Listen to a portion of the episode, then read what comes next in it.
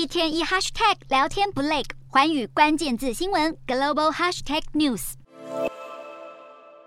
俄罗斯总统普丁下达局部动员令，计划征兵三十万人。一夕间，一男大举出逃，估计短短一周内就有二十六到三十万人逃出俄罗斯。离开俄罗斯的机票被抢购一空。为了避免员工被抓上战场，甚至有科技公司包机协助员工出逃。从卫星画面也可以看到，在俄国与乔治亚边界等着离境的车阵绵延十六公里，还有人索性徒步走到邻国乔治亚。俄罗斯劳动市场原本就相当吃紧，如今一男大量出逃，等同大规模人才流失，有钱有能力的人都被战争逼走。缺工危机势必雪上加霜。此外，装备训练被征召的士兵也将增加不少军事支出，进一步打击俄国财政。专家分析，普丁这波动员令经济冲击恐怕会长达十年之久。人民出走影响之大，普丁为何不干脆封锁边境，不让人民离开？专家分析，普丁能掌权二十多年，靠的是他与人民之间不言而喻的社会契约，保证维持一定程度的社会安定。像是他虽然下令入侵乌克兰。在此之前，却一直避免征兵，